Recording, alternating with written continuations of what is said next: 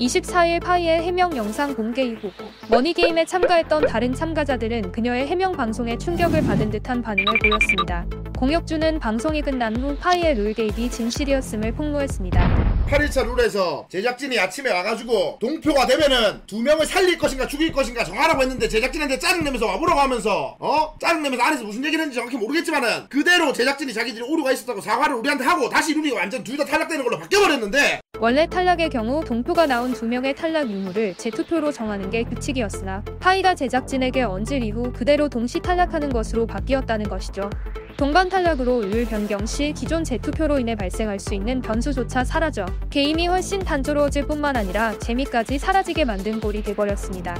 또한 파이의 폭로 도중에 육지담에게 전화가 와서 이미 사과를 했다고 말했고 녹취도 육지담이 한 게 아님을 밝히기도 했죠.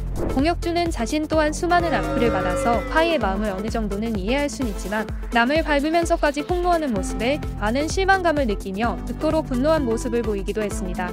또 다른 참가자인 가우가이는 삼범을 제외한 여자 참가자들에게 질렸으며 더 이상 연락도 받지 않을 것이라고 선언하며 공개적으로 손절을 선언했습니다.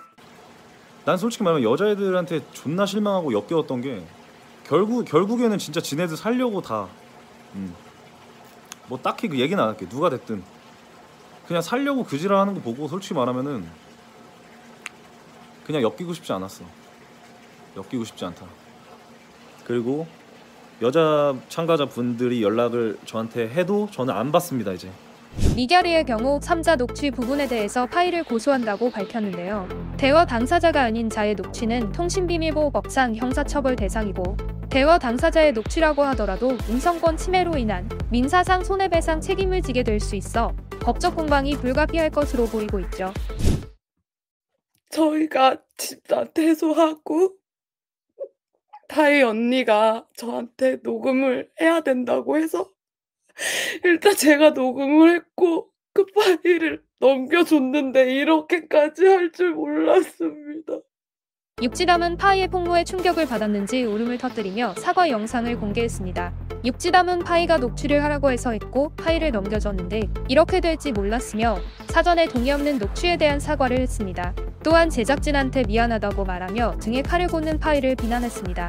그 후 머니게임에 출연했다는 이유로 욕을 먹어야 할 이유가 없는 본인의 친구나 지인들에게 화살이 날아오는 것을 언급하며 차라리 본인에게만 욕을 해달라고 미안하다고 말했죠. 파이의 폭로 영상으로 파이 자신뿐만 아니라 진용진, 제작진 그리고 머니게임 참가자들 모두가 사실상 피해를 보게 되었으며 긴밀함까지 언급해 더욱 여론은 안 좋아지고 있는 상황 속에서 파이의 폭로 사태가 어떤 나비 효과를 불러오게 될지 시청자들의 이목이 집중되고 있습니다.